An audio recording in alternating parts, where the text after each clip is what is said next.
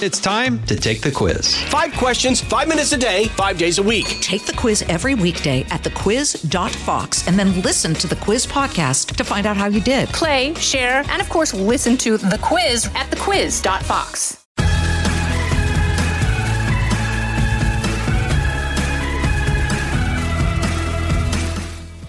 Hi, you guys. Oh my gosh. Do you love the reopening post lockdowns? I mean, this is amazing, right? We're all running around. We're so happy to be out and about. But the one thing that we've still stayed in to do once a week is to bring you these really kind of life changing, everyone talks to Liz stories, podcasts. And I have an amazing one for you this time. Okay. So I want to ask you this question What's the biggest driver? Okay, second biggest driver, or at least one of the top biggest drivers for any entrepreneur wanting to change the world, or in other words, disrupt an industry that's desperately in need of change. And you guys know that at Everyone Talks to Liz, we not only love bringing you great American dream heroes, but we also obsess over these against all odds business leaders, people who set out to create or just totally blow up an industry, just as everyone else, sometimes their own mother, can you imagine, says can't be done give it up, go get a real job. We found this checking all the boxes in Marlow Hernandez. Marlow emigrated from Cuba at age nine, not knowing a word of English, got here to the United States. And as he got older, one of the first things he noticed is what I guarantee a lot of you deal with in your life the struggle to pay medical bills with little or no medical insurance. So he sought out to change that. But before he could even scale that mountain, he had piles of personal debt. He went to medical school, so I'm sure he had medical school bills, right? And a business plan that he needed to write and then rewrite and then rewrite again and again before anybody would take it seriously. We have to hear this story. Let's welcome the founder and CEO of Cano Health, Marlow Hernandez. Welcome to Everyone Talks to Liz. Thank you, Liz. So honored to be on your podcast. Um, just uh, incredibly grateful for the opportunity. Oh my gosh! But see, that's that's very much the spirit of what of a lot of our guests have, and that is they're grateful every day just to wake up and take another shot at sometimes failure, right? That's right. Uh, and I think what distinguishes folks that uh, perhaps uh, excel beyond the average is one word persistence. It's not being above average in terms of intelligence or certainly not a genius. Once uh, you just have the basic essentials, the difference is always made by persistence, by finding that passion and not stopping at anything until you have been able to achieve your objectives. And as you were talking about the introduction, just flashbacks of the last 10 years and beyond that, the last 20 and, and so forth, as I think of my own parents who are great inspirations for me and my own story, that's really what has always made the difference persistence. Well, also, you know, you talk about everyone starting at the same starting point or gate, so to speak, if you're a racehorse, right? You actually didn't start at the same gate. You were born in Cuba and you had to immigrate to the United States back in 1993 at the age of nine, not speaking a single word of English. That kind of puts you at a deficit in a way, does it not? I mean, what was that world like when you first got here to the US? Well, yes, you're right. I was born in Cienfuegos, Cuba. It's a port town. And by the way, I've got to say, there was a disadvantage to coming to the country and being a refugee and having to learn a new language and having no guidance in this country and, no monetary resources. But I've gotta tell you about Cuba. I have very fond memories of growing up because I had a great, loving family who gave me everything they could and taught me the moral principles and ethos of hard work that I carry to this day. They pushed me to dream big, to work hard, to excel at everything I did. Uh, but uh, sure, uh, there was a lot of challenge uh, coming to the country, but even more of an opportunity. As you know, Cuba is a cruel communist dictatorship.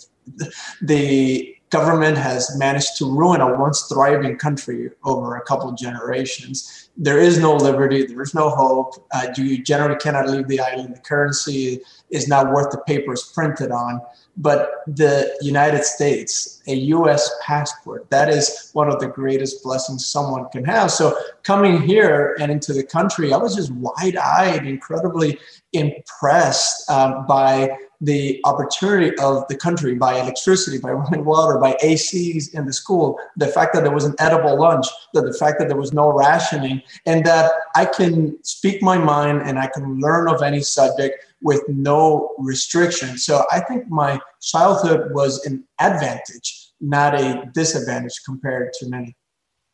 You see, that in and of itself indicates how you think differently and you do not look at mountains as real problems. You look at them possibly as adventures. I, I don't mean to speak for you, but as you, as you started to grow and grow up, you come from a family of doctors, correct? How many generations? That's right. It goes back to really the 19th century in terms of medical profession in Cuba and then beyond that in, in Spain and some other countries. Um, curiously enough, my grandparents uh, escaped from the Franco dictatorship in Spain to go to Cuba for freedom. That is an irony for sure. As, and uh, that didn't work out as planned, and hence I was born uh, there. But yeah, uh, long history of uh, just being in public service and medicine in most countries, and certainly in, in this one as well, is a public service. It's a profession that you're dedicating your life to to make the lives of others better. And in my immediate family, my brother, mother, and wife are all dentists. My mother, in particular, has always been an inspiration in my life and a reason why I became a doctor today. Um, I also have to say, um, my family, um, being immigrant, uh, being uh, one that comes from professional background, I don't think that I ever had a choice. Um, I needed to be a doctor because that was the expectation for me. I promised my grandmother that I would become a doctor to heal her, but that most likely was because my family was always talking to me about it and encouraging me and resourcing me in every which way. So um, I became a doctor, sure, because it ran in the family, sure, because it was an expectation, uh, but uh, I became a doctor uh, because this is what I needed to do uh, so that I can contribute to society, much like my family expected me to. Yeah, but you got to. My dad was a doctor. I'm like run screaming from the profession. I wanted to be a newscaster, a reporter. I wanted to be out in the field. And I said, well, this is my, I don't want to do this. You know, he had five kids. So I have four siblings. None of us became doctors but I, am so impressed that you did, and he would be too. He was like, none of my kids became a doctor. But that said, you had a passion for it. And not only did you become a doctor, you had a business mindset. When did you first realize that there was going to be sort of a cosmic crash between your medical side of you and the entrepreneurial side of you? Right.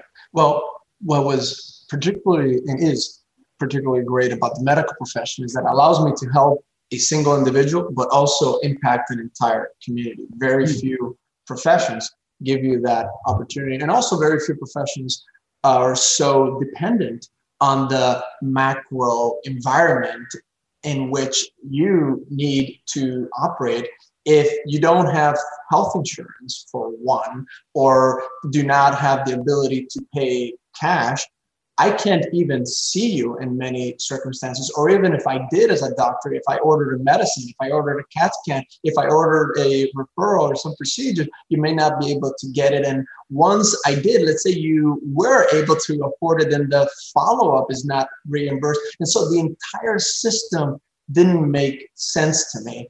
And as I was going through school, um, I was uh, able to uh, appreciate uh, that there was and needed to be a better way to deliver care. And because I didn't have any experience in the American healthcare system, I didn't have any bad habits, so to speak. I didn't have any preconceived notions. And I didn't have um, a, um, concern, uh, if that's the right word, as to making money in the traditional way. I just knew that in my community, in the Great Recession, which is the time that I founded Cano Health back in 2009 and started in 2010, that many of my friends and family and community and neighbor were losing their health insurance, did not have access to primary care, and that was feeding a vicious cycle in which now suddenly they couldn't support their family, they couldn't go to work, they, they couldn't help um, with uh, the the home um, in all the different ways that uh, you need in order to thrive and achieve your dreams and aspiration. And so, partly inspired by that, and also by general entrepreneurial mindset, um, and uh, you know the fact that I wanted to create something that I could feel proud of referring my friends and families to is why I initially founded And there was another complicating factor. None of the health insurance at the time wanted to give me a contract. So I just did it myself and just charge a capitated fee, $30 a month, and you get all the primary care you want included. And so that was very attractive. Soon hundreds of patients flocked to the clinic. But you started this while you're in medical school. You you started a primary care facility with very little help. And as you tried to expand, talk about the challenges. As I understand it, oh you got approved for a loan by GE and then they pulled the loan. Oh, and at the worst time, Liz, I got to tell you, um, there was an abandoned Circuit City uh, in this corner of uh, my hometown of Pembroke Pines, Florida, in Broward County. And the landlords were just basically giving away uh, lease space at that time. And so I thought, well, I've got this one stop shop idea, better care coordination, much better quality and efficiency and lower cost for the underserved population. So I'm just going to go ahead and build it and they will come. But of course, in order to build it, I have no money. I just have student debt. And by the way, I had just gotten married too. Um, and so I decided uh, of course, well, I need a loan. And uh, through my family's help, I was able to get a loan from GE. And after I signed the lease, a 10 year lease for this 6,000 plus square foot, which at that time uh, was a just castle uh, of a place, um, GE pulled the loan and I had signed the lease, personally guaranteed it, uh, gotten the, the construction workers on the job. And so now what do I do? Well, I ended up uh, even giving away some of the gift cards that my wife and I got for our wedding. I sold practically everything that I had uh, in order to stitch together the funds to just get the clinic open. And then when you open it, well, then how do you hire staff? So um, doing every job you can think of from front desk to medical assistants to working the, the nights and, and the weekends to, to keep it uh, afloat. But I think also, Liz, in that hardship, you know, comes um, some of the greatest innovation because I just didn't have a choice. Either uh, the business failed, and that was never a choice, or the family didn't eat, and of course I needed to provide for the family, or the, the student loans didn't get paid, and those needed to get paid, and so forth. So um, as, as, as a result of all of that, um, developed a, a model that was very consistent with the original idea of this capitated model, not sick care, not just pay me when you're sick. You know, flat fee, get all the care, and my incentive is to keep you healthy. Um, but I was able to innovate a lot of other components along the way in order to make ends meet. This is Everyone Talks to Liz, and we'll be right back. We're driven by the search for better, but when it comes to hiring, the best way to search for a candidate isn't to search at all. Don't search, match with Indeed. If you need to hire, you need Indeed. Indeed is your matching and hiring platform with over 350 million global monthly visitors, according to Indeed data, and a matching engine that helps you find quality candidates fast. Ditch the busy work. Use Indeed for scheduling, screening, and messaging so you can connect with candidates candidates faster. Join more than 3.5 million businesses worldwide that use Indeed to hire great talent fast. And listeners of this show will get a $75 sponsored job credit to get your jobs more visibility at Indeed.com slash Claman. Just go to Indeed.com slash Claman right now and support our show by saying you heard about Indeed on this podcast. Indeed.com slash Claman. Terms and conditions apply. Need to hire? You need Indeed. To me, this is a story of if I had to make an analogy, I think about the the album cover. I think it was Pil- I think it was Pink Floyd with the Kilroy was here. Forgive me if I'm wrong on that one, but gripping, hands gripping to a ledge, just simply not letting go. And honestly, that to me is so scary. How many sleepless nights did you have? Many sleepless nights. And I got to tell you, it was very tough on my marriage as well.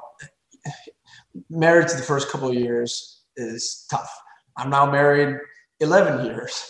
Uh, about the time uh, that the uh, company has been uh, open, it just happened to uh, come in parallel. So when you add that stress, maxing out all credit cards, because that was part of the strategy, by the way.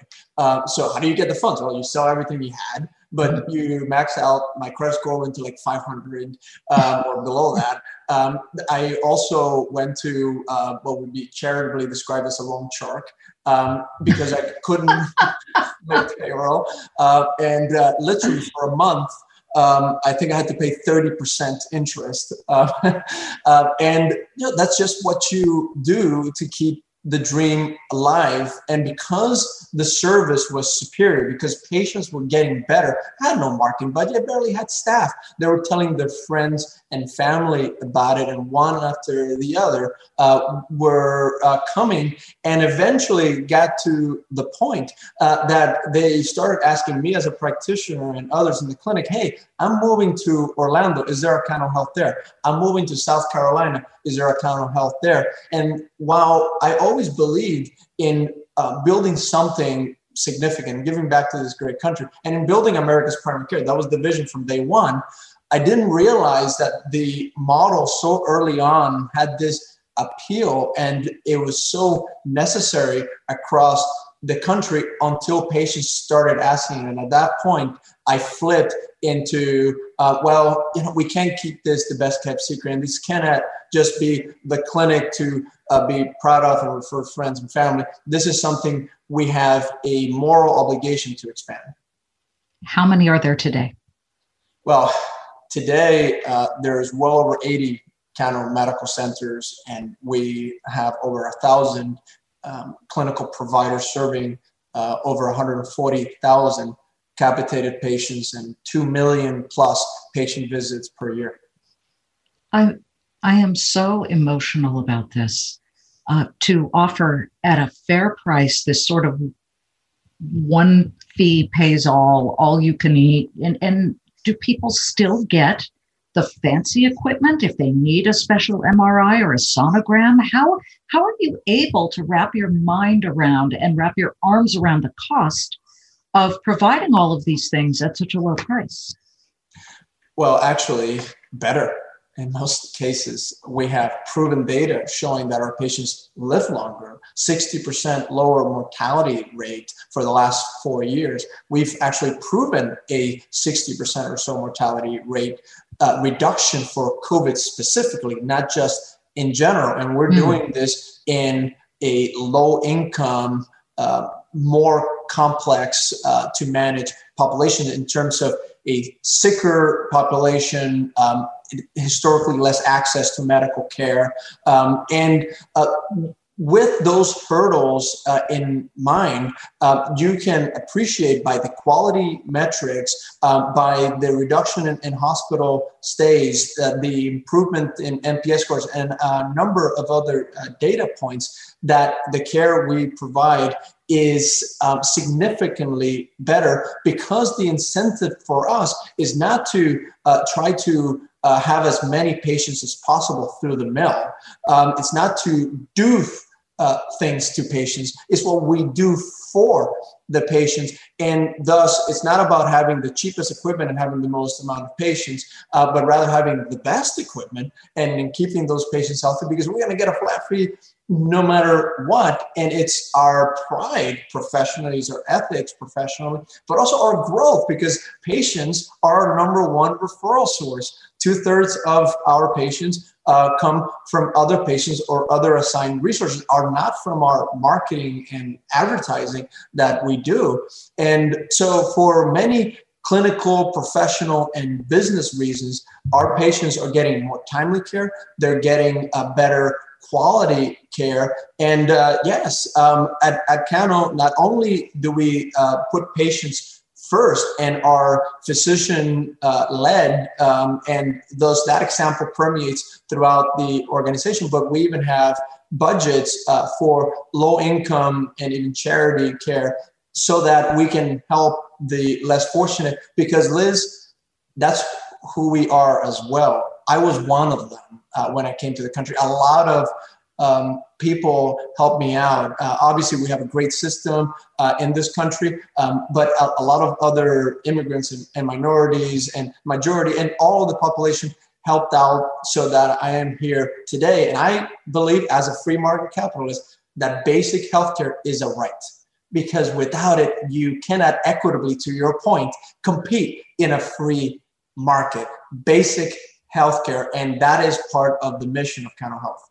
You can have both. You can be free market, capitalistic, start your own business, but in a first world wealthy nation like our own, it is a disgrace that we do not have what you are offering. We should let everybody know you've gone public. This is the holy grail to become a publicly traded stock, but with that come a bunch of headaches. But I have to tell our listeners your company has a $2 billion market cap and you're already purchasing and acquiring other companies. You bought a company called University Healthcare for 600 million. You are a playa. I can't believe this. But but what kind of nightmares come from being the CEO of a publicly traded company? You got the quarterly reports, you got to schmooze the analysts and the shareholders. You know, what about going back to that one-on-one doctor patient what, what really made you a success in the first place do you still get to do that on occasion. Sure. Well first let me say i continue to practice at least once or twice a week or every other week. I continue to practice internal medicine. Uh, that's uh, my specialty uh, also uh, do venous and lymphatic medicine. I went to the Cleveland Clinic um, and spent most of my time in the Cleveland Clinic in Florida. Wanted to be close to the family. We were apart uh, for a long time, and I could not uh, bear to do that to my mother. Um, you probably have heard uh, of the stories, uh, you know, from many other Cubans because of yeah. just the dynamics of, of how it was. Um, and for example, my um, my wife's uh, parents lived uh, apart from their family uh, for nearly a decade. In fact, mm. apart from their parents because they were Peter Pan. But that's a different story. But in any case, um, th- what I'm trying to say is um, I will uh, never lose that. Um, uh, pulse on the organization and that touch with my patients because uh, that is, something that is very important uh, to me.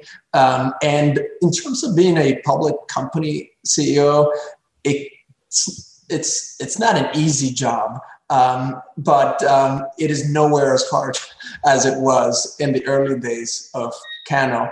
Uh, I have quarterly reports, but you know I've got capital, I've got assets, I, have got partners. Um, I don't have that day to day put to put on the uh, table an existential threat that I had early on in the company. And you know, thank God. And uh, actually, we, we filed uh, S1s recently, so you, you'll get updated reports, and I'll go through the different systems. But we've got a six billion dollar market cap. Um, we, we are um, targeting this year 1.4 billion to 1.5 billion in revenue and about 100, 110 million in uh, EBITDA. And yes, uh, we have uh, made some recent uh, acquisitions. We'll continue to be particularly aggressive. What differentiates uh, us is that sure, we build medical centers, but we also manage and acquire other medical centers that we plug in to the pop health platform. We've got this you know, highly portable and scalable model of care that is not dependent on any one growth avenue. And that uh, is very exciting because we are doing uh, well by doing good and creating a lot of value for patients and shareholders. It's, it's an amazing story to me. And I, I look at what you have been able to accomplish and what you are doing, and it makes me a little annoyed actually. And, and i say annoyed because i don't know why our country can't figure this out. I mean you have done it. The cleveland clinic has done it. And my question becomes can you get washington's ear? Can you somehow figure out how we can stop arguing over Obamacare and bringing it and wasting everyone's time. It keeps getting rejected by the Supreme Court and upheld by the Supreme Court. Enough already what is the answer, Marlow? And can you get in there and and get it in front of people? Yes. Well, first and foremost, I do believe that um, there is an answer, and I'm very proud that from the market's perspective, we are providing part of that solution at Cano Health. If we do two things, first, finally understand uh, that as a people, basic healthcare is a right and not a privilege. And number two, that providers, yes, providers, physicians, must be accountable for healthcare outcomes. In other words, value based care. You cannot continue to reward volume based care you cannot continue to ignore the care coordination and, and, population health that you need in order to get the right resources to the right patient and at the right time. And we have this track record in our own microcosm. We have less than 1% market share uh, throughout uh, the country, but as we have showed during COVID, we have shown uh, in, in various markets now in, in four states in a, in a territory, is that we can actually decrease medical loss ratios or the amount of money that we're spending for patient care by 20% or more. In fact, if we adopt as a country a universal system with a value based and yes, market driven uh, type of uh, architecture and system, we can decrease, in my view, um, the uh, significant gap that we have between America and the rest of the uh, uh, G7 or other very industrialized uh, nations yeah. um, in terms of per capita spending so that we can save literally trillions of dollars uh, over the next decade and beyond. So the answer is here if you extrapolate the results that we and others have been able to achieve by applying uh, those two basic tenets that everybody deserves to be treated like family and that we must be accountable for healthcare outcomes and we're going to do it in a value based way, um, then uh, we are able to solve uh, probably the biggest single problem that we have as a country. I love this country and our uh, people, uh, uh, fellow Americans deserve better. And I got to tell you, in listing day, it was such a proud achievement for me as a naturalized citizen. I'm culturally very proud, Latino and Cuban, and uh, our our uh, our company is 80% uh, minority serving mostly minority 80 plus percent of our patients are minorities um, so very proud culturally but i am first and foremost an american and as i was there in new york uh, the uh, capital uh, of the world, the cradle of capitalism, freedom, and opportunity, and seeing the Cano Health flag uh, in the New York Stock Exchange underneath mm. the American flags, that uh, was so emotional for me because for that one day, Cano Health was American, America was Cano Health, and it just seemed like um, I was contributing to this great country. Um, so I think that uh, there are many of us, immigrant or not, minority or not, uh, that um, understand uh, that there is a basic model with uh, major research evidence that can solve uh, this runaway uh, healthcare cost with low quality to give more people a shot at the American dream. So that's what we're working on. That's what we'll continue to talk to the uh, politicians about. We'll do it from the market's perspective, um, and we'll let the results speak for themselves. Dr. Marlow Hernandez, I nominate you for Health and Human Services Secretary and then President or both. That's amazing. You're amazing. Thank you for telling your story of Cano Health and your incredible family and your immigrant story. It's everything, especially the parts of dealing with horrific fear and failure to create this multi billion dollar company. Uh, thank you for sharing that with our Everyone Talks to Liz listeners. We really appreciate it. Thank you very much, Liz. Quite an honor. For you guys, you come here once a week and you will hear the most valuable stories of inspiration, aspiration, and business all coming together. And I hope each time you listen to these, especially with Marlow, you realize if he could do it, so can I. Listen, thank you once again. And I'll see you Monday through Friday, 3 p.m. Eastern. It's the Claman Countdown on the Fox Business Network. Have a great day. Hi, everybody. It's Brian Kilmeade. I want you to join me weekdays at 9 a.m. East as we break down the biggest stories of the day with some of the biggest newsmakers and, of course, what you think. Listen live or get the podcast now at briankilmeadshow.com.